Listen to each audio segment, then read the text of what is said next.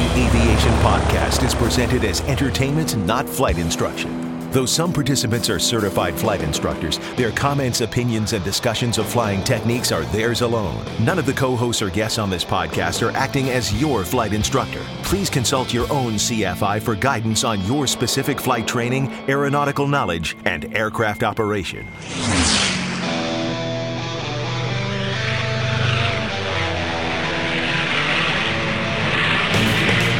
This is the Stuck Mic AvCast, an aviation podcast about learning to fly, living to fly, and loving to fly. Episode one thirty-four, Fuel Planning, Emergency, and Minimum Fuel Explained, coming up next in this episode of the Stuck Mic AvCast. Now here are your co-hosts, Victoria Neuville, Sean Moody, Eric Crump, Rick Felty, and Carl Valeri. Hi folks, this is Carl Valeri. I'll be your host this evening for the Stuck Mic AvCast. I'm really excited to be here this evening. We have some really cool topics to discuss, and also we have a guest host this evening. But before we get to our guest host, I want to introduce our, our regular host. And uh, first of all, from uh, I think the snowy Northeast is Rick Felty. Rick, welcome. Yes. Uh, thank you very much. We have a, we had a dusting today, so it's official. And I think Boston got its first measurable snow this year. Awesome. Awesome. As a matter of fact, I woke up also and saw that snow on the car, so we kind of talked about that last episode, so make sure you go back and you listen in about yep. winter weather and preparing for the winter. Uh, we should have talked a little bit about preparing how to uh, and getting to the airport, I guess, you know, get, preparing the car. Exactly. Uh, I yep. noticed uh, I haven't been living up in the Northeast too much. I just moved back. As a matter of fact, this is where I am uh, broadcasting from bucolic uh, Basking Ridge, New Jersey right now. Nice. And we uh, we actually uh, found that there's people that park backwards in their driveways. And I, I was scratching my head, and I forgot why that was. And then the snow happened this morning, and then I realized it's it's much easier to, to go forward than having to back around and get out of your driveway. I'm sure you see that a lot in the Northeast, don't you? Yeah, the st- strategic uh, positioning of cars is a, is a thing. Yeah, yeah, I totally forgot about that. So I'm I'm looking at all these people like, why are these people doing this? It's like this is really strange. It's just like when people put blankets on their wings on their airplanes, you know, just to yep. make sure they can take all the snow off. But uh, welcome, Rick, and uh, also joining us from another very well, they, yeah, it's a cold destination right now. Is Larry Overstreet? Larry, welcome. Hey, thanks, Carl. Yeah, we got a couple of inches of snow over the weekend, too, so I think that's the first uh, official measurable snow for us this year. And in Wisconsin, and I think they uh, they actually get quite a bit of snow every year, and it's it's cold, but it's a beautiful state, even in the winter. Uh, and flying above all that snow is so awesome, especially at night. Just a just a blast to see. So I'm It is really beautiful. Yeah, I'm Full excited. Full moon and snow. Yes, yes, it's it's gorgeous. Well, also joining this evening, uh, us this evening, is somebody who's uh, been on the podcast before, and you may have heard him if you ever listened to Aviation Careers Podcast. Uh, he's a co-host on that show, and it's somebody I wanted to bring in because we have a special topic this evening, and that is Paul Greco, an airline captain, uh, flies a turboprop in the weather all the time, and uh, I thought it was prescient to have him on. Paul, welcome to the podcast. Hey, thanks. Thanks. It's great to be here again. Awesome, awesome, Paul. And uh, this evening you are also in a cold destination or somewhere with a, a Mai Tai on the beach? Uh, neither. I'm in a moderately cool destination oh. right now. I'm in Fayetteville. Fayetteville? Where Fayetteville? Where? So, oh, just Arkansas? Right outside the airport. Oh, okay. So, no, I'm sorry, Fayetteville. North Carolina. North yeah, Carolina. Okay. Multiple Fayettevilles. That's true. Yeah. No, I forgot about that. No, I'm in Fayetteville, North Carolina. So it's... It was nice here. We left. I left Jersey, and it was snowing. And then uh, we went to Washington, and it was raining. And then we got to Fayetteville, and it was and like fifty or so. So it's it's nice down here. Cool. Yeah. He, you kind of did. You can tell you where you're from. You had, you said you left Jersey, meaning you probably left Newark, New Jersey. And, yeah. Uh, yeah. Okay. And uh, no, that's a, that's a Jerseyism. That's okay. That's a Jersey thing. Yeah, Sorry. What, yeah. what exit? We left the exit. We left exit one forty-two. And then, yeah, no, we left. We flew out of Newark, and then we went to Washington, Dulles. Cool, cool. Well, welcome. Welcome, Thanks. welcome. It's great, it's great to, to have you here, and, and we have some uh, a great dis- discussion on a terrific topic. But before yeah, we get started, topic. oh, it is. It's and it, it's something that I've been discussing with a lot of people lately, and I really want to talk about this because uh, there's so many angles we can go on. But before we do that, oh, we have yeah. a few things to get to here. So let me uh, first, of course, uh, mention the sponsors of the podcast. Of course, uh, aerospace scholarships dot com is a sponsor of this podcast this evening. aerospace scholarships dot com is actually the largest online directory of scholarships, and it's growing every day. Uh, your actual help with sponsoring this podcast here does help aerospace scholarships dot com in providing scholarships for those, everybody that wants to get into aviation, or say they're a rusty pilot and they want to start flying again. It's not just for becoming a professional pilot. So check it out, aerospace scholarships dot com. Also, another sponsor of this podcast, we mentioned them last. I think it was Larry. It was your pick of the week. Uh, was, yes, it was. Was the Pilot Mall. And uh, one thing we forgot to mention is Pilot Mall also. Uh, it, we're affiliate members of Pilot Mall, and they obviously they're, which means they pretty much are help sponsor this by our links. And it is uh, to find the Pilot Mall and to help us out, to help support this podcast, just go to stuck mic avcast dot com slash pilot mall. They have some really cool stuff. We'll talk a little bit about that later. But again, stuck mic avcast dot com slash pilot mall. Really wonderful people over there at Pilot Mall. Let's do the pre-flight.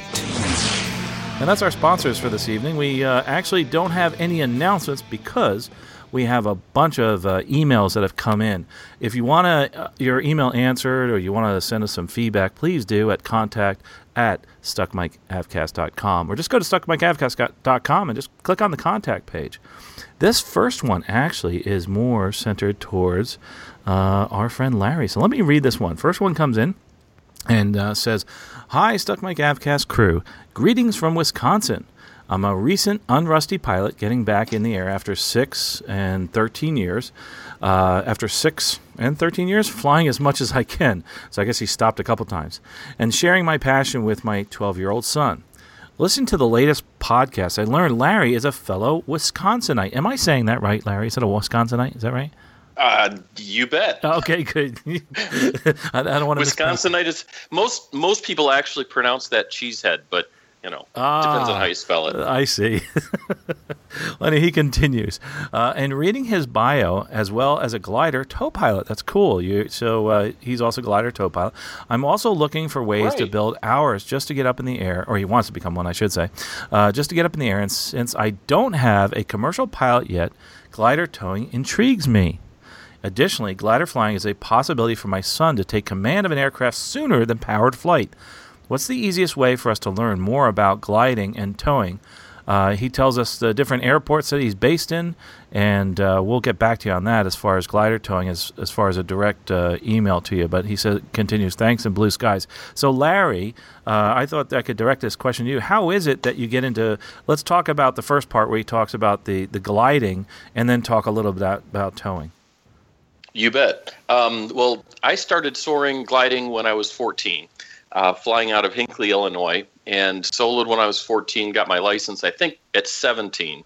Uh, you can get your license at sixteen uh, on the glider side. So you're you're absolutely right. You can start flying uh, sooner and, and actually get rated sooner. Um, so I, I walked away with a private pilot rating, you know, glider uh, only uh, at seventeen. Um, and I think, you know, as a lot of people have said right up to Sully, uh, knowing how to fly a glider makes you a better power pilot, you know, in a lot of people's estimation. Um, I think that's true. Uh, you get, you learn how to use the rudders. That's a good thing, right? Um, and it's a whole lot of fun. It just is rewarding. Um, it's a very different kind of flying.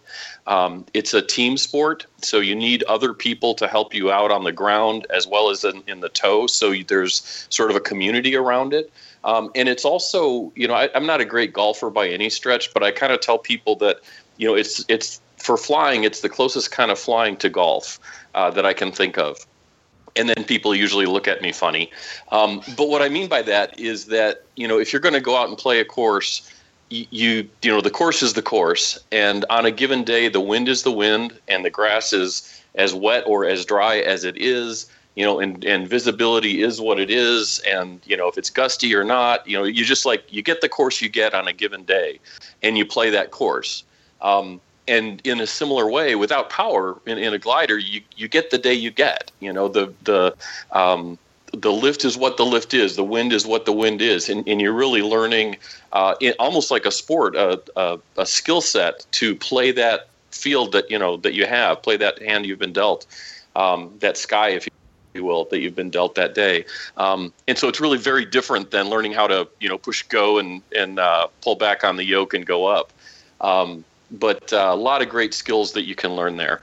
Um, as far as how to learn, uh, there are many places around the country uh, to learn, you know, soaring. And I would even encourage you, if, if you don't already have your pi- private pilot's license, uh, to consider that as a, as a way to, to start flying yourself. Um, here in Wisconsin, uh, there are both clubs and commercial operators. I'm part of a club uh, based at uh, Hartford, Wisconsin. Uh, I understand great commercial operator down in Beloit uh, that I've never been there for. Um, uh, when my son was fourteen, uh, rather than take him around here, uh, he and I uh, went down to uh, Tennessee and went to a place called the Chilhowee Glider Port. And Chilhowee uh, won because I was looking for a place where I could go with my son for a week and have him have a chance at soloing. There's obviously no guarantees or anything like that. But um, I wanted it to be kid-friendly, and um, he'd flown with me a lot. He had, you know, some decent stick and rudder skills, uh, and I wanted to see if, if you know, he could get as close as he could uh, in an accelerated way. And so um, I looked at different glider ports around, and they had a picture of a fourteen-year-old with a bucket of water coming over his head after soloing uh, on their website. And so I, I picked up the phone and called him, and they are super nice people. Um, but there are places like that all over the country. So whether you want to stick around close or whether you want to do it in an accelerated way, um, uh, I would certainly encourage you to do that. Get a first flight, you know, just like with any kind of aviation. Um, and and um, uh, that's, you know, Uh, without without going too far, and I probably spent too much time here already, but uh, as you can tell, it's it's a it's pretty passion. Fun thing for our family. Yeah, exactly. Um, on the towing side, um, I don't have the regs right in front of me. I did pull them out and read them the other day, um, but essentially you, you do um, some rides in a glider, which you can accomplish if you're a glider pilot or just by going with, you know, uh, with another pilot, um, and then some simulated Uh, or real tows uh, with a, a glider pilot who is already signed off. And then it's one of the weird endorsements where just another pilot can endorse you. So if it's a, another tow pilot who is properly endorsed for glider flying, or sorry, for glider towing, that tow pilot can walk you through the requirements and then endorse your logbook so that you can then Uh, tow. Um, depending on the aircraft you're towing in, you may also need, you know, high performance rating or or whatever. Um, uh, our tow, or, sorry, our tow plane is a Piper Pawnee with I think a two hundred and uh, what is it, two hundred fifty horse engine in it. Um, uh, you know, so you need whatever else uh, you might need. In this case, it's also a tail dragger, uh, so you need those endorsements. Um, but it is it is a good way to Uh, get some flying time in, and as a non-commercial pilot, it's one of the few things you can do where uh, flight time is not considered uh, uh, payment. You know, so without the commercial rating, you can still uh, serve your your uh, organization, your club, or whatever in that way. Interesting, interesting. So uh, you don't need to, to have the commercial pilot license to do that, to serve your club. That's correct. Awesome. There are a couple of carve-outs, um, and that's one of them. I think uh, aircraft sales is one of them, and, and I may be missing one. But the, you know, there are just a couple of them where uh, you can, as a non-commercial pilot, as just a private pilot, you can get, you know, kind of quote-unquote free airtime, and it's not considered uh, any kind of compensation. Great. Well, I'm glad you mentioned that, Larry. That's that's awesome. And, uh, of course, we can go on and on about glider flying, and uh, and we've had people on that have been uh, tow pilots and also glider pilots. I guess they one of them didn't mention they were a tow pilot, but it is a blast. I've I've been up in a glider a few times, and I really highly, highly recommend it. And like you said, I'm glad you said something about it makes your flying better. It's good to, for all pilots. Uh, it is important, whether you're, you know, starting out or an airline pilot, to have a really good stick and rudder skills, uh, especially while landing in a crosswind, no matter the size of the airplane. It's really important to have stick and rudder skills. I've said that many, many times. Uh, well, thanks for that, Larry. Oh, and by the way, he did put in a P S. He says, P S, if Larry or any of you is a baseball fan, let me know if you ever need or want tickets to the Brewers game. Oh, my gosh, I might just take you Ooh. up on that. Uh, Larry, I know you would, but uh, I've always wanted to go to a Brewers game, so I may may wind up doing that and asking for those. Uh, but uh, definitely want to get up there. Maybe Larry and I can go to the game. That'd be pretty cool, or anybody else that can make it up there. But thanks again for that for awesome. that uh, email. Appreciate that. Uh, and, Thank you. Yeah. Uh, before we get on to the next uh, listener mail, I just want to uh, tell you somebody else has actually joined us on the podcast here. It's Tom Frick. Tom, welcome from sunny Florida. Hey, Carl, how you doing? Great, great. And uh, it's great to have you uh, on and join us this evening. We're going to talk about a really important issue, and that's that's fuel. And I know you, you know quite a few things about that, and love to hear uh, what you have to say about uh, talking to your students about fuel conservation. But uh, anyway, let's continue on uh, and uh, talk a little bit about some of these other uh, emails I have. Actually, I can get through these two more emails real quick. I think we have time. Uh, the next uh, email comes in and says, Carl and crew, I'm from the great state of Oklahoma. I'm not a pilot yet. However, I want to be as prepared as possible for when the time comes for me to start training. So I'm always looking for resources to learn. I found your podcast, and this last week I had a drive to Washington, D C and back for work. Wow, it's a long ride. I listened to the podcast nonstop for over twenty hours and never once got bored with it. Wow. The information you bring is relevant and interesting. Thank you for taking the time to make this podcast. I hope you have a wonderful week, and I look forward to the next Stuck Mic AvCast. Well, thanks so much for that. I really appreciate that, and, and I'm glad you're getting something out of it. Um, and that's, a, that's that's an impressive uh, duration I, record. I don't know if I've heard anyone who's lis- listened to too much to that much of our show that that quickly. Rick, we should probably have a have a, a prize for the most hours yeah. listened, and, and write us we and should. let us know, because yeah, that's that's the most I've ever heard of. Uh, right. We'll we'll give you the official Stuck Mic AvCast sticker or or a pin. Uh, we still have some pins, actually, so I should start distributing things. Oh. Actually, we need to start doing that more often. Uh, but, yeah, that's pretty cool. Anyway, appreciate that email. Uh, the next email we'll get through here is uh, from a new listener. It says, I just started listening this year, and I'm a fifty up to excuse me, and I'm up to episode fifty-seven. In a past podcast, uh, Tales About a Book, Penelope Pilot, and Her First Day as Captain, I would like to send that out as some gifts, but I have a hard time finding where I can get it. I've tried girls with wings dot org, but it, it wants mm. a password. Please help. Now, uh, some yeah. things have changed with that, with uh, Girls with Wings, and uh, Linda Meeks is actually, she was the author of that, and it's a wonderful book. I know uh, you've seen it, Rick, and, and I've really enjoyed the book. Uh, yeah, I have it. You have it. Okay. Yeah. And The the thing is, most of these are used copies. I have reached out to the uh, author, and I'm, gonna, I'm asking her if they're going to be uh, actually maybe printing some more someday. Uh, but it is one of those books I do every so often get emails about, so I'm going to see if we can get some copies. There is, I do have a link. It'll be in the show notes where you can get the the book, but all the links uh, go to the used books. There are no news, new books out there that I know of, and if anybody knows of them, please Uh, forward that to us. I'd really appreciate that. Um, Rick, do you know of any new books out on the shelves for the Penelope Pilot? No, but I, I didn't. I, I can certainly check on that as well and let cool. you know. Awesome. Awesome. Appreciate that. Yeah. Um, anyway, he continues here. It says, uh, also for episode fifty, going back to fifty, uh, fifty, we talked about our fiftieth hour doing whatever. Uh, he talked about uh, fiftieth hours from uh, K D E D and uh, to work on a solo uh, from a commercial, and three days later passed a written. Uh, six days after the written, I had my fiftieth flight uh, in uh, in Maine, and giving me seventy-four point two hours. Uh, two days after the fiftieth flight, got my pilot certificate. So that's awesome. That's really, really cool. Uh, so really appreciate that. Like the emails, I appreciate your emails, and uh, you know, keep them coming at contact at stuck mic avcast dot com. Now entering cruise flight. Uh, moving on to our cruise flight, let's talk a little bit about fuel. Fuel management, fuel planning, actually, fuel planning, uh, emergency, and uh, minimum fuel explained. There's a few things here that I want to talk about because a lot of times in life, uh, current events actually remind us about what's really important. There was a, a recent crash, actually, of uh, an aircraft. It was uh, an actually a, a regional or a jet, a smaller jet, a, and it was a charter, and it was actually in Colombia. And unfortunately, there was a lot of soccer players on board that were uh, killed during that crash. Um, but a lot of things have come out. We don't know everything about this, but there is one thing that has come out about this crash, is the fact that there was a a fuel situation. A fuel situation meaning they probably had an emergency fuel situation that doesn't seem to have been clearly uh, actually communicated to uh, the actual air traffic controllers, nor possibly there was some confusion in the cockpit as to whether the declaration was made, et cetera.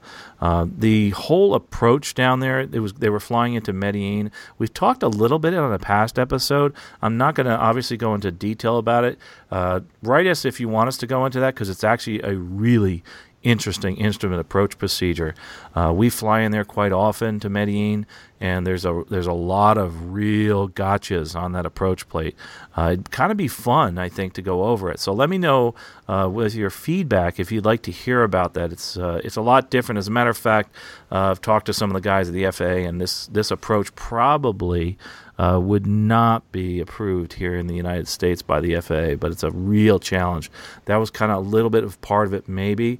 But le- we want to concentrate uh, not so much on you know what they did right, what they did wrong, kind of thing, but just as this is a reminder to us that we need to look at our fuel and start doing a better job of planning fuel.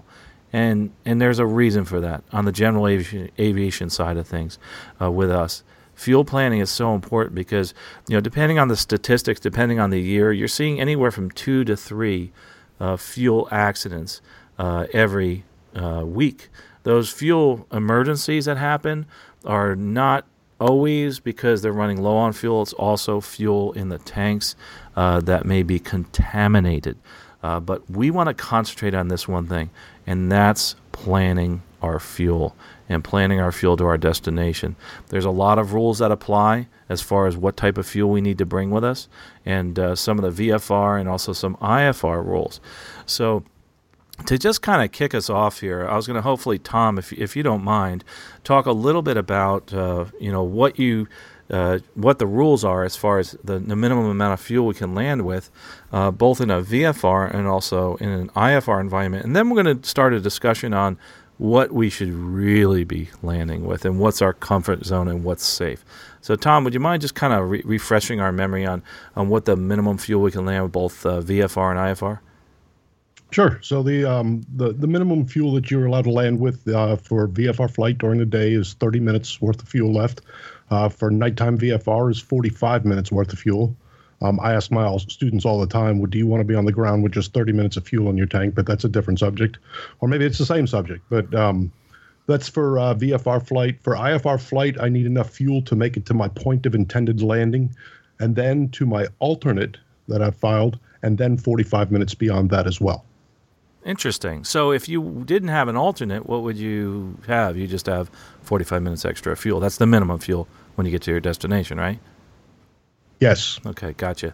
So so now we know what our rules are. So let's let's look at the rules and say to ourselves, okay, those are the rules, and those rules were written because of prior experiences and prior accidents. But what's really important is for us to start thinking about how we want to start planning our fuel minimums. One of the things that I think is important is it's also uh, it has to do a little bit with your experience level and your comfort level. And in experience, I mean this. If you've operated within a specific geographic area for a long time and you understand weather patterns, et cetera, you may uh, plan your fuel, fuel in a certain manner. If you're in a new area where you don't know if the weather changes rapidly, et cetera, you're probably going to add a little bit of fuel in that environment. But what's interesting is the fact that we're doing a not so great job, are we, of of planning our fuel and taking enough fuel with us. And a lot of times what we do is we don't plan because sometimes we're embarrassed to admit Uh, we don't know if we have enough fuel, or we're we're like, oh, you know, kind of that macho thing comes up. Oh yeah, we got plenty of fuel. Don't worry about it. Uh, I just I can look at it and I know I have enough. Well, that's not true. You have to go through a whole planning process of fuel. Um, one of the things that, that's interesting, we're going to start talking with V F R fuel first, and then we're going to really get heavy into I F R fuel. And uh, I want to know from our flight instructors here, like Tom first, what is it, you, you said something to your students about, you know, do you really want to fl- land with thirty minutes of fuel?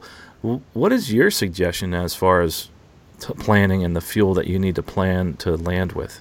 Well, so the basics, I mean, my first flight instructor um, posed the question to me. He said, when's the only time you have too much fuel? And the answer was when you're on fire. So he was trying to drive home the fact to me that I should have plenty of fuel on board at all times to make make it to my point of intended landing and to cover for any emergencies or mishaps or or redirections that I'm unaware of. I, I was uh, reading on another chat room uh, late earlier today, and um, you know, somebody was saying they tried to get somewhere, and when they got like within eight miles of the place, he got a call from the tower and said the, the place is closed. Um, somebody had uh, flown it into the ground and collapsed the nose gear, and and they closed the airport down, and he had to turn around and go home. If I was showing up at that airport with only thirty minutes of fuel left in my tank, I might not make it back to where I got it from. So the whole idea is is to to plan ahead, to think about your flight and and what some of the possibilities are to go along the way.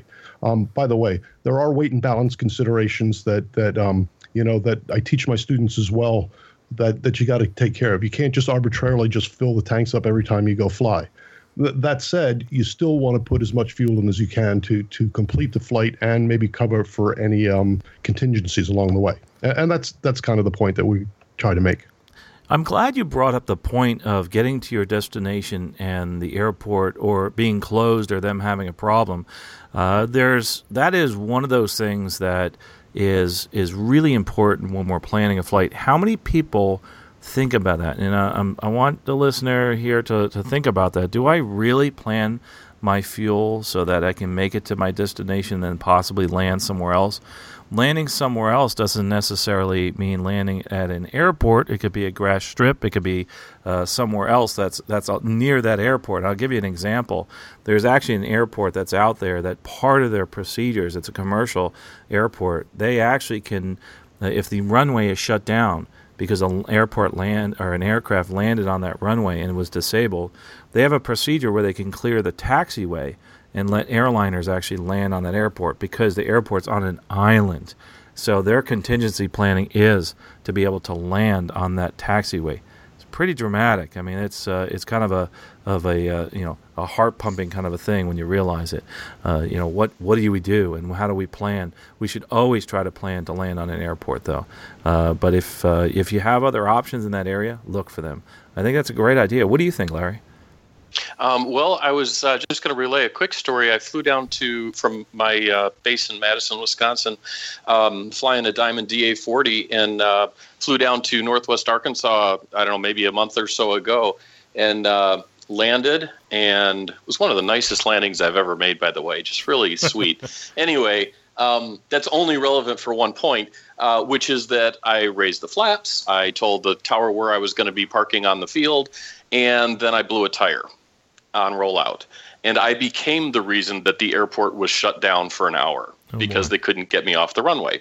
So, you know, you can, if I was, you know, the, the if I was the Mooney that was behind me, um, I would have ended up circling for an hour over the field like he did. Yes. Yeah. And that's, uh, that's an important point. I mean, and you, you were the one that caused the problem. And, right. And that's where it, you know, it could be you that, ha- that it happens. To be the person that's doing that. Now, what do you do? You make sure people know, hey, uh, I got to get off this runway, et cetera. So that thirty minutes of of fuel, that, that can get burned up pretty quick, can it? I mean, how long did it take you to get off Absolutely. the runway? Absolutely. Yeah, it, it, you know, gosh, it'd take a, quite some time. So by the time they got a couple carts over there and a wheel dolly, it was an hour. Wow, wow. That that that's uh, thirty minutes kind of ran out uh, pretty quickly, didn't it? It it sure did, and it was a one runway airport, so. Um, you know, that's, that was just the best we could do. Interesting. Interesting. Well, Tom, did you have another uh, example, I think? Yeah, I was thinking that it, a lot of this doesn't even have to be um, mechanical reasons for a runway to be closed. Um, I think I heard you describe before was weather. And um, here where I live on the west coast of Florida, it's, it's the Tampa Bay area. And I was up with a student one day Our thunderstorms in the summer, summertime can be very localized. So, um, you know, we can get these um, these big downpours that really don't cover a really big area. And sure enough, one of them ended up right over the top of Tampa International one day. And I happened to be listening to Approach because we were doing some other things into a lo- another local airport. And, um, you know, they, they basically were telling, um, you know, commercial airliners that are showing up that airport's closed. You know, we, we've got weather and, and nobody's coming in. And the the responses you could hear, you, you could almost hear the quivering in some of these pilots' voices, like, well, well what do you want me to do? You know, and and they're like, well, you can't land here. Right. And and then, you you know, and then their thinking starts, you know, like, oh, gosh, what am I going to do now? So, you know, it, it, it could be all sorts of different situations that that um that that put you um that that, that make that contingency come up that you, you don't know how to plan for, but you, you don't want to be caught by surprise ever. Right, right. Say intentions, Tom. In, indeed, yeah. Say intentions. That's that's always a, a scary one, you know. We airports closed, say intention. I I think that the point here is this, and this is really where I I drive it home with my students, is always have an alternate in mind, and always if you're and on the good side of the weather, if you're flying towards the weather, uh, have an alternate that you can back up and get to. Have not just one, but multiple alternates. And uh, with new G P S's, having the nearest button is a wonderful thing. Uh, I still do this. And sometimes people think I'm nuts, but I always look for an alternate airport as I'm flying along uh, with and looking down and saying, hey, we can go there, we can go here. Uh, last time I had uh, a mechanical failure uh, in uh, in my work airplane, I just looked down and said, hey, there's an airport right there we can land on. I have it up already. If we wanted to go, we can go right now. Uh, so that is always important to do that, but also having that alternate when you get there is quite important. So in V F R flying, we always want to make it to our destination, but have an alternate in mind. Uh, the problem is, uh, I think we've been discussing planning flights. Uh, flights in the local area should be also planned in the same manner. Make sure you have enough uh, gas to get to your air, your airport, and also get to an alternate airport, meaning an, an airport that you need to land at if the airport you're going to actually closes down. Uh, so that's our that's our V F R discussion. I want to get into the I F R discussion because we have with us a guest today, and uh, and Paul Greco. And I know we've been discussing this quite a bit, a bit about uh, aircraft operations within the airline world. Uh, and really, we want to glean some knowledge in the airline world, bring it over to, to uh, general aviation flying. Airline flying is basically I F R flying. So let's talk a little more about the I F R flying. Uh, before we do talk about that, there's a couple different concepts that we want to talk about. about, and that's uh, a thing called minimum fuel uh, and emergency fuel. We have we hear people talk about that often. So let me just tell you what the AIM tells us about minimum fuel. Uh, minimum fuel indicates that the aircraft's fuel supply has reached a state where, upon reaching the destination, it can accept little or no delay. Uh, this is not an emergency situation, but merely indicates an emergency situation is possible should an undue delay occur.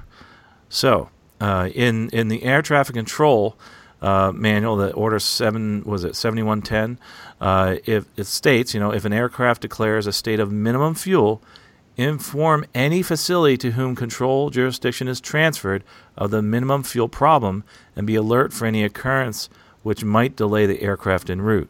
So that's on, on the one side, you know what minimum fuel is. On the other side, uh, they're helping you out with declaring minimum fuel.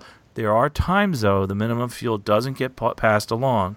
So one of the things that I like to do is to remind the controller, because if I'm an hour and a half out and I'm min fuel, I want to tell the controller, hey, I have, I'm minimum fuel. It, and I could go through three controllers, and when I get to the last one, they may not know I'm minimum fuel, which uh, might turn into an emergency fuel situation, which, by the way, um, there is uh, not really a definition Uh, for emergency fuel. Uh, they basically, you are declaring an emergency due to fuel. So there's no real, you know, it, it's not really defined, but everybody ta- calls about, talks about emergency fuel.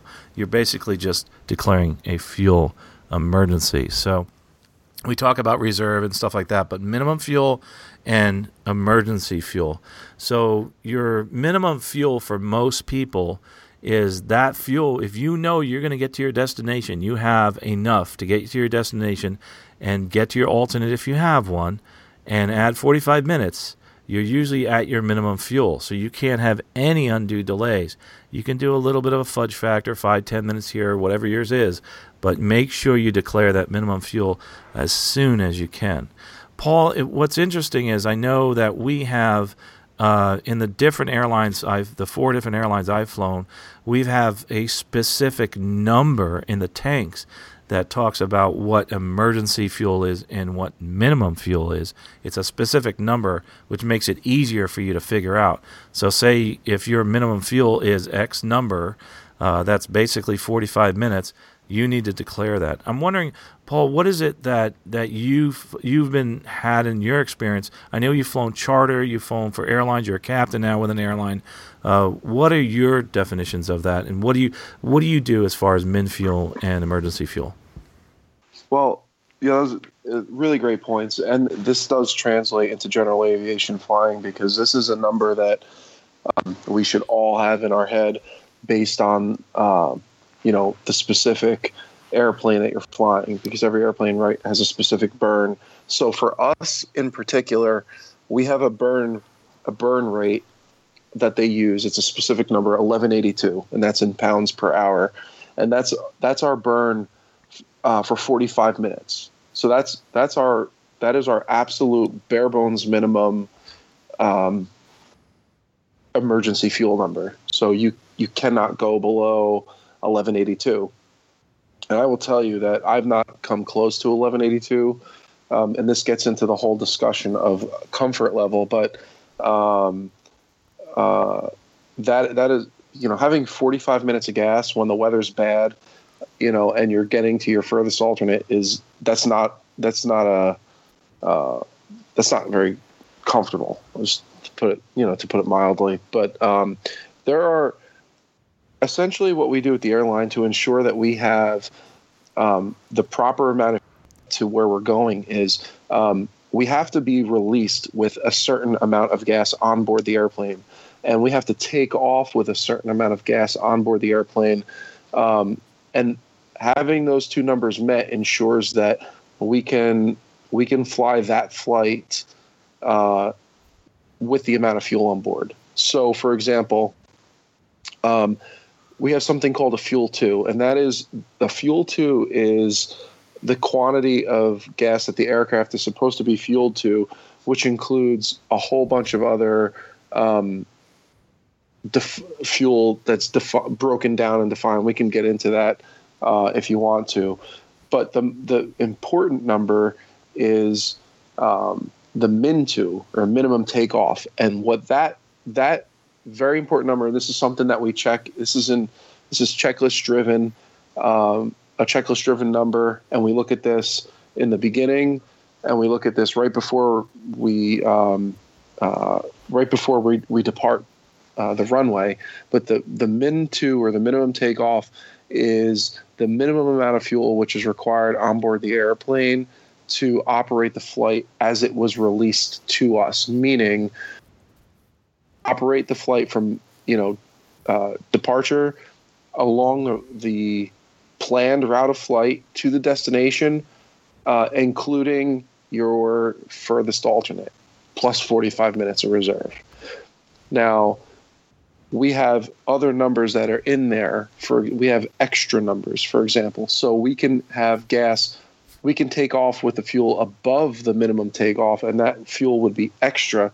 And that's fuel that we can we can put in our back pocket and and you know, save for a rainy day, for, let's say, delay vectors as an example, or a gear up on the runway. And so, um, but that those are the numbers that we look at when we're departing a runway, uh, and then and when you and that ensures that we're able to complete the flight as it was released. Now, taking it a step further, we have that um, those emergency numbers in our head, but what we also have is a divert number. And what a divert number means is it's a burn for that we it's a burn number that we use that takes us from the destination overhead, the destination airport, to our furthest alternate plus forty-five minutes. So um, as we're flying in, uh, let's say the weather goes below minimums at our airport, we can hold and wait for the weather to come up uh, so that we can shoot an approach into this airport.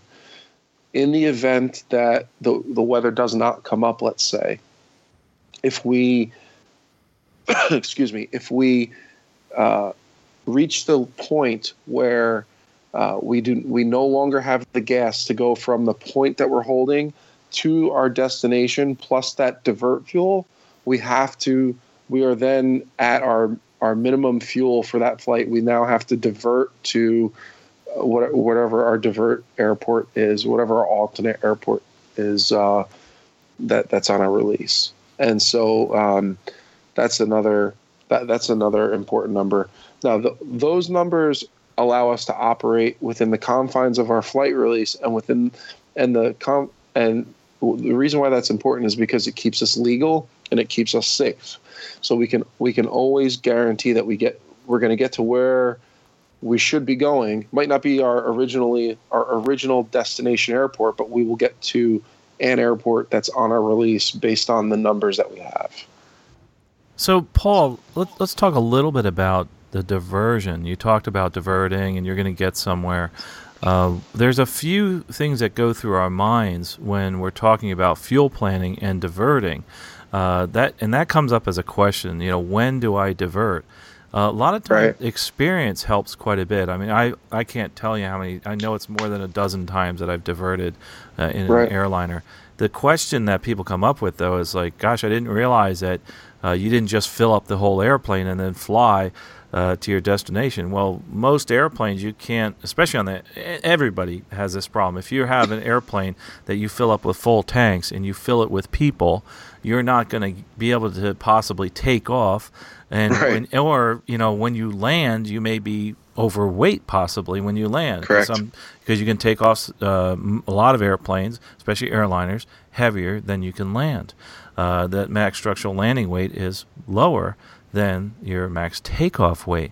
So there's a lot to planning with fuel besides just making sure that we're safe, but we're also safe to right. land and, and we're within those confines. The one Correct. Thing that I think is really important in planning when to divert is having that experience and saying to yourself, hey, you know, I've been in this place a lot of times and I know mm-hmm. what's happening and I'm hearing right. somebody starting to divert. People are bailing out, they're holding. I want to be right. the person that diverts first so I can get my gas, and once the weather passes, I can get to my destination. Divert first, exactly. get my gas, and keep going. There's a right. lot of pressures, though, there, Paul, and and it's not just in the airline. Yeah, it costs world. money. It costs it costs right. It costs costs a lot of money to divert. In our own airplane, it costs money. If I have to divert, right. I have to go somewhere, and I have to sit there, and I got to right. fill up more fuel into the tanks and spend some more money. I have to also make sure there's gas at my diversion airport if I That's don't right. have enough gas. So there's a lot of uh, things that you have to take into consideration while you're thinking about that diversion airport. But the most important thing, though, I I really think is really important, is key here, is when you're thinking about diverting, if you start getting in an argument with yourself, uh, with your dispatcher, with your, your friends, right. your parents, your, your passengers, the most important thing is to argue on the ground, uh, exactly. not so much in the air. It's just to, to jump on it and divert. Uh, I don't know if, if you've done many diverts, Paul, but... Um, I've done a couple, yeah. And it's, um, it's tough, isn't it? It's a hard, you know, pilots are, are really, you know how we're very mission-driven people. We're very goal-oriented people, right? We want to, we want to, our, our goal is to get the people from point A to point B, and it's to do it safely. But we, you know, if, if I'm flying a flight from Newark to Dulles, I got to get them to Dulles, right? I mean, that's what, that's what the flight plan says. That, but that's not what, your job is to get people from point, from point A to point B at some point. You know, the best, one of the best, advi- some of the best advice I got when I upgraded to captain was from a guy, a really close friend of mine who's been doing this for a long time. He's, he's flying for American Airlines right now. And uh, he, you know, he said, your goal is to keep these people safe, period. And your goal is to get them to their destination. But if you have to get them to the destination through another airport, uh, you do what you have to do, because your your main goal is to keep them safe.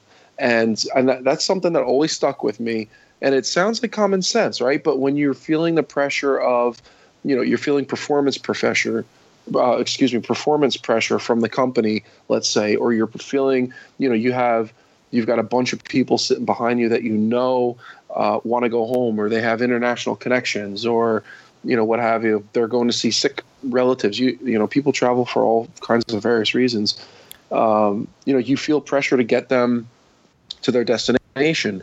But you have to, your job as a professional, your job as a pilot, I don't care if it's a private pilot flying a Cessna one seventy-two or if you're flying an Airbus, you know, A three thirty, your job is to overcome those uh, pressures, because the people in the back don't know that uh, it's unsafe to fly through a thunderstorm or to to try and shoot an approach below minimums just because you're you want to get to that airport and you're sort of running out of gas. You have to be the one to say, all right, you know, we're at our divert fuel. We, our alternate is above minimums. We're going to go to our alternate, um, you know, and we're going to land. We're going to get gas, and then we're going to continue on to our destination. You know, and to Carl's point about, excuse me, deciding when you're going to divert, diverting early is a super good idea for a lot of reasons. Um, I when I the the couple of times that I've diverted um, was very similar situations where we made the decision to divert early, and the reason is the likelihood that you're going to be able to get in is small. You know that. Is there a chance? Maybe there's a ver- maybe there's a very small chance, but The, the the better odds are that you're going to wind up diverting. So do I want to where I, I'm not worried about my fuel? It's just going to be sort of a normal, you know, it's going to feel like a normal leg to us. We're just going to turn around. We're going to go land at this other airport. We're going to land, you know, with a with, you know, sufficient gas that we're not concerned about being low on fuel, and we're going to get gas and then we're going to continue on. Or do I want to, you know, hold, maybe try and shoot one approach, go missed, go to the alternate, and be at min, you know, be at my emergency fuel when I get there, and who knows what happens when you get there? Maybe somebody gears up right before you, you know, or maybe they close the airport because, you know, for what any reason, you know, any any of the number of reasons why why that happens. So diverting early is key, and uh, and that gets into a whole discussion about where where to pick your alternates and things like that, but. Um, Uh, yeah, I think I think that's a super important point to make. Well, um, as far as d- diverting early, I think that's important, and we talked about that. But with the fuel planning, and, and obviously picking an alternate is important, having sure. one in a certain spot, and that's a whole other discussion. But uh, as we've talked about planning uh, and planning our flights and looking at fuel, one of the things that we can also do, we just have a, a few more Uh, minutes to talk about this, is we can also make ourselves look really smart sometimes by bringing extra gas, and that's something that right. we don't like to do sometimes, especially since we burn more gas exactly. when we have extra gas. Uh, but uh, it is kind of neat uh, when you're sitting there holding and everybody's diverting and you've got like another hour, two, maybe three hours of fuel, depending on what kind of tanks you have, uh, right. to be able to hold. And that's right. that's a wonderful thing. Sometimes you don't have that option, but it, it's a great, great thing uh, when you have that extra gas. Um, but it's well, it's things some- to consider with that too. You know, that's a great point. And you know, as an example, this just happened to me a couple of weeks ago, where um, I I heard people holding further down the line. So I brought I brought the power back to our economy fuel uh, economy cruise uh, power settings. That which immediately starts saving hundreds of pounds per hour. So now you you know you can make more gas while you're flying.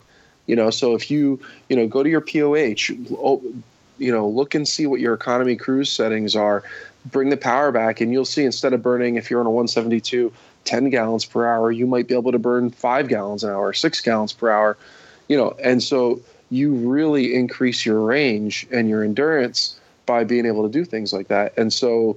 You know, these are all things you want to be. You talk about, you know, this goes into situational awareness, but you're listening, you're listening uh, further down the line to see what's happening. But you, you know, you can, you can make more fuel. You can, uh, you know, you can divert early. So these are other, these are little tools that you can use, uh, you know, to your advantage. I think to your point, too, is that we we have not only the tools within the cockpit, we also have the tools outside the cockpit. We're not alone. We can mm-hmm. actually ask people, hey, you know, what's the weather like at these different airports, you know, as far as diverting, that type of thing. Uh, I've I know that one of the things, we talk about environment, one of the things that I find important, because I fly a lot of times in, in areas where there's only one runway and there's, you know, no airports for miles after that, I actually make sure that I can get to my alternate before everybody else does, because those airports close down because they're so small. And right. uh, and that's something that when you start flying into very remote areas, which some of our, our listeners do, it's a very important decision is to start over there uh, rather quickly and, and early. And there's a lot of different decisions to be made uh, when you're flying your twin or you're flying your single-engine aircraft, et cetera. Uh, but one of the things that I want to challenge everybody uh, to do is to say to yourself, I will never run out of fuel. I will never, ever run out of fuel. I would rather be embarrassed and be the wimp on the ground. Uh, that's, you know, and, you know, people that are pretending they're bra, you know, macho, et cetera, and be that person that says, hey, I, I made it there safely, rather than the pe- person that brags about the fact that they landed uh, with fumes in their tank. I have a hats off to uh, a chief pilot that I was speaking with who had a uh, pilot that was a reserve pilot and was flying for him, and mentioned to him, hey, you know, oh my gosh, it was it was so tough. We landed with fumes. He's like, what? He said, you know, we landed maybe with thirty or twenty-five minutes of gas. He says, you're serious, right? You did do that? And he said, yes. He says, well, give me the keys. Uh, you're fired. Uh, that'll never happen here at this at this operation again. And I, I hats off to that chief pilot. I mean, don't put your, your people at risk, your operation and also your passengers. And I think that's really, it's hard to do sometimes, but really, really terrific that he, he did that. There's a lot to fuel planning.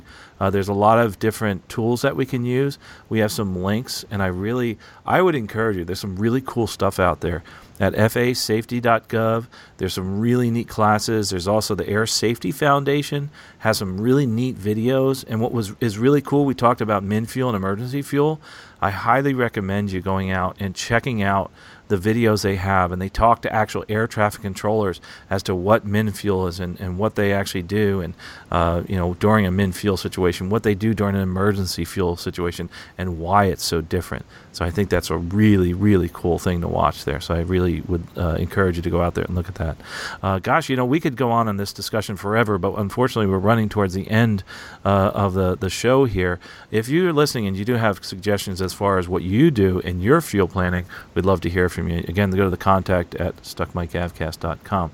Now, hey, Carl, can I yes. just mention one more thing yep, real quick right on yeah, that before sure. we go off? Mm-hmm, sure. I, I want just to, to sort of like summarize everything really quickly and to to sort of um, have one key point that um, for, for our general aviation uh, flyers, if there's anything that you take away from this, I think one of the most important numbers that I look at on a, you know, every day when I go flying for work is that minimum that minimum takeoff fuel, which I described again. I'll just, very quickly is the amount of gas that you need on board the airplane to take off and fly your route of flight to get to your destination and go to your furthest alternate. And I remember, you know, as a private pilot, you know, not I, this is not that's not a concept that I knew of, you know. And I, you know, you do your fuel planning, but before you take off, make sure that you look at that those fuel gauges if they're working, you know, in the plane that you're flying, or if they're not working as uh, well as, you know, they should be. You make sure you know your an accurate fuel burn and know your taxi, fu- how long you've been taxiing. Know how much gas you have in the tanks before you take off, and know how much gas you need to go to where you want to go to, plus your an alternate. And even if it's V F R, you know, you have you have outs. You always we're pilots, right? We always have outs. Know how much gas you need to get to your the destination plus an out. And if you go, take nothing else away from that, just please take that away from this, because that could save your life one day. It sure can. I think it's important to know exactly how much gas you have in your tanks when you leave and when you take off. Do you know? Do you you know? Hack your clock when you take off, all these different tools we have. And I think that's a great point, Paul. So part of that, you know, make that promise to me that you'll never run out of fuel. That's a great tool that'll help you never run out of fuel Great, great point, Paul, and and I, I like that takeaway. Our picks of the week. Well, guys, now we move on to our picks of the week. Uh, we uh, I didn't ask Paul if he had a pick of the week this week. I, uh, I know he was a guest host here, but this is where we discuss some of the products we've been interested in and uh, which we like to promote. So let's start here with Tom. Tom, what is your pick of the week? Oh, let's see. You know, I mean, here we are. It's December. Um, you know, I, I just started thinking of, like, what does the pilot need for um, Christmas this year?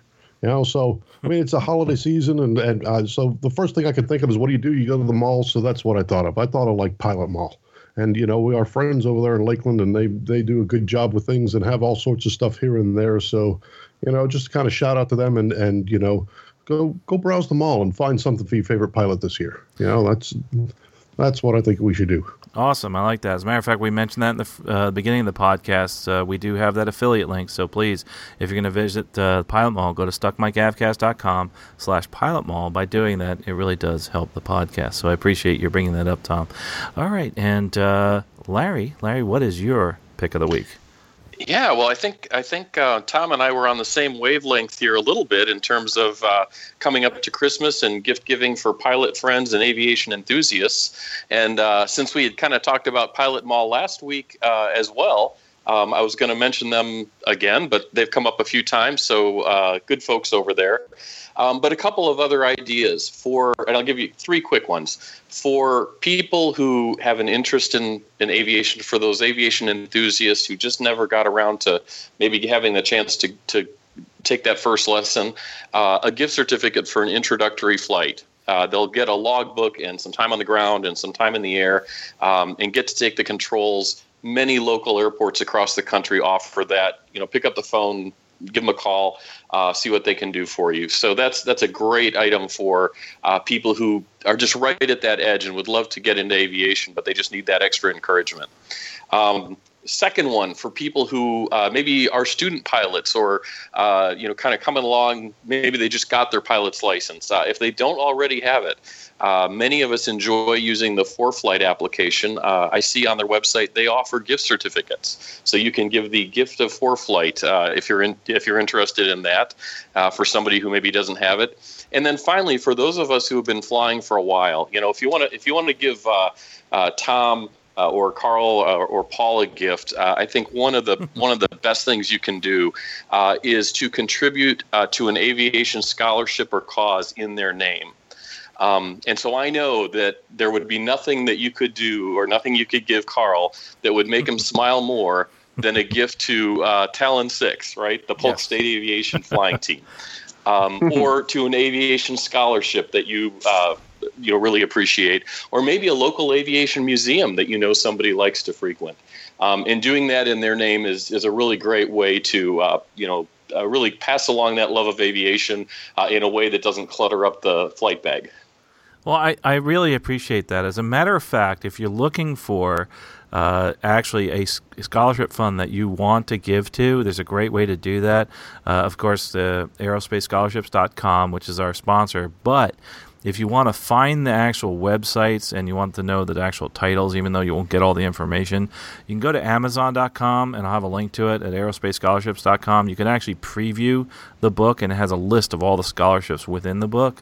Uh, so you don't actually have to buy it, but if you want to try to find a scholarship fund that intrigues you and would be one you want to give to, I think uh, going out there would be a great idea. There are so many scholarship funds out there that you can help out, uh, and it's really a wonderful thing to give as a gift of flight to somebody, and there's many, many, many different scholarships out there, millions of dollars that are given away. And if you could just change somebody's life by helping them, hey, maybe solo. There's some solo scholarships, or uh, you know, contact those organizations. If you can't find them, email me, because I, I know uh, quite a few, so uh, we can get you in touch with an organization. You just tell me what kind of a scholarship you want to help with, and I'll find I'll put you in touch with the right people that they can have a scholarship in your name. So, Larry, that was an awesome pick of the week. I really do appreciate you doing that one. That's terrific. Um, Anyway, moving on to uh, my pick of the week. Uh, it's an organization that I think is really cool, and actually, here's a it, this is kind of a funny one for me. You know, my wife is really not into aviation, and uh, other than she worked in the military and aviation and helicopters. But she comes up to me and says, hey, you ever heard of this thing called Pilots N Paws? I saw them on T V the other day. And I'm like, well, I sure do. It's an awesome organization. They actually have a calendar that you can purchase. It's really cool. And uh, I, I just love it because it reminds me of one of our other favorite canine aviators, and that's Turbo the Flying Dog. I mean, there's some real characters in this calendar. So I really think you should check out Pilots N Paws, whether you want to get the calendar or you want to help support the cause where they're actually bringing a- animals and pets from point A to point B and helping people adopt those pets. And not only that, by the way, if you want to become a volunteer, you don't have to be a pilot. So if you want to get involved, you can get involved. They need people to handle those those animals and uh, and those pets. And uh, a big supporter of Pilots N Paws is our friend Patty Wagstaff, is a, a real huge supporter, and I'm a big supporter of Pilots N Paws. I think it's a wonderful organization. I'm a, I'm a huge uh, dog fan, so I think it's just wonderful what they're doing with dogs. I own cats right now, but I I, I'm, I just think it's the neatest thing what they do and the neatest pictures that they have in their calendar. So go go check it out. It's a really, really cool one. Well, anyway, that's that was a, a great pick of the week for Larry, and I, I really enjoyed bringing that one up. Paul, I forgot to ask you, do you have a pick of the week? Well, I can't touch Larry's. That was pretty that was pretty sweet.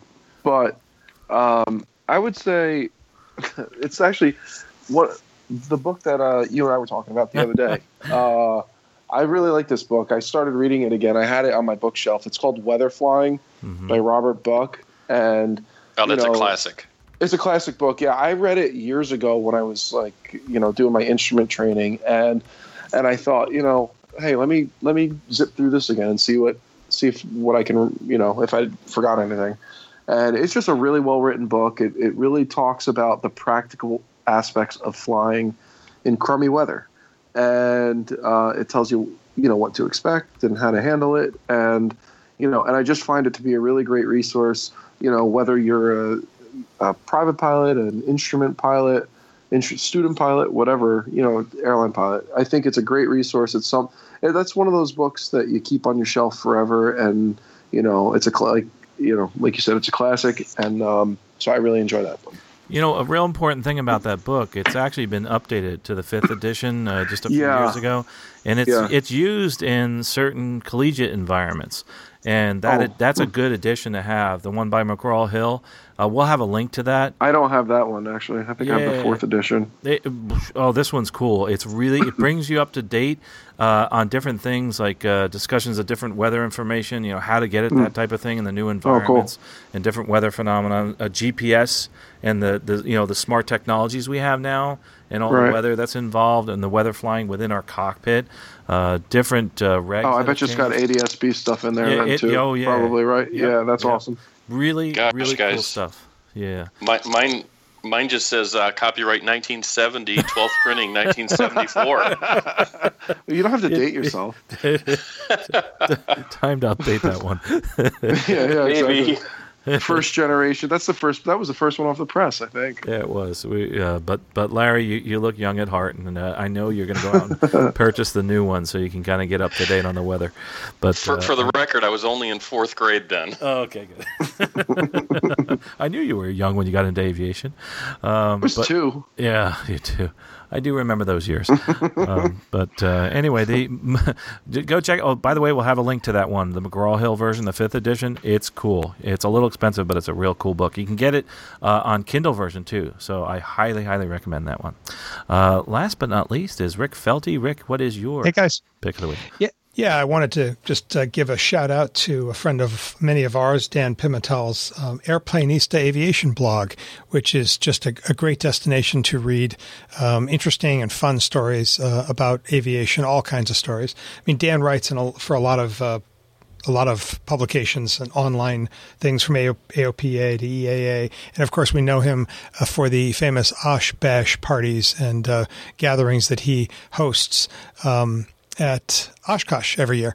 And uh, especially if you're a bacon lover, I, I have a feeling you, you would know about those. But if you don't know about his blog, it's worth it to, to check it out. And the blog recently featured uh, one of our co-hosts, Victoria Neuville, in a discussion of uh, aviation insurance.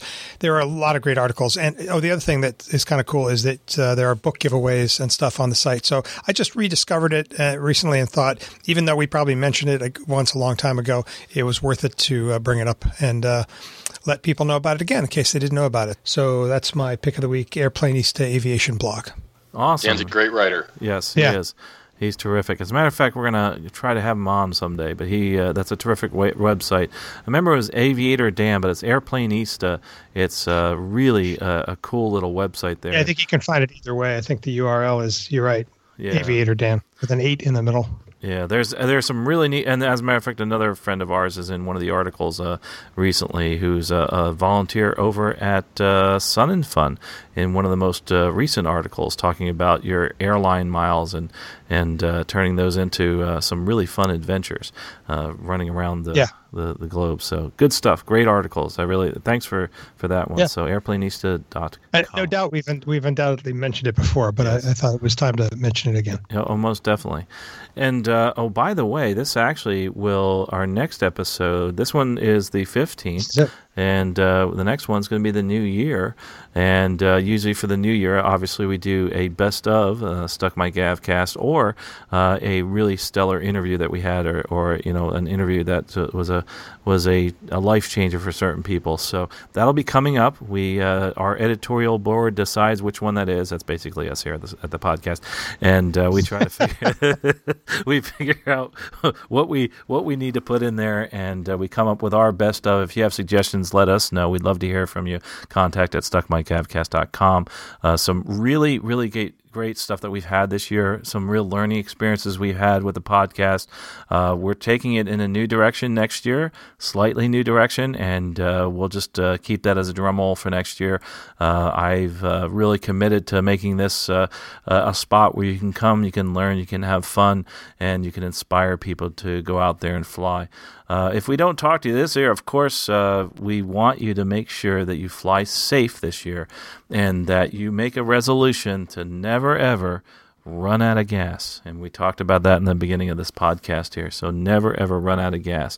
Uh, guys, uh, it's been a pleasure uh, this year working with all the folks and all the co-hosts here right now, uh, including, you know, of course, Sean and, and Russ and Victoria, Larry, Rick, you know, Tom, and of course, Paul helping out here. It's a, it's been wonderful. Eric Crump, uh, just been a, a great pleasure. Uh, and in the new year, I will give a little hint here. There's a lot of podcasters out there that it, that are in aviation that have been incredibly inspiring, and uh, we're going to start having a few of those on next year, and uh, so look for them in some of the upcoming episodes. Again, folks, we really appreciate your listening, and we can't wait till the next year, two thousand seventeen, and to bring this podcast to you on the first and the fifteenth of every month. Been doing it for years, and we want to continue to do it for many years. Have a safe new year. We'll talk to you next year.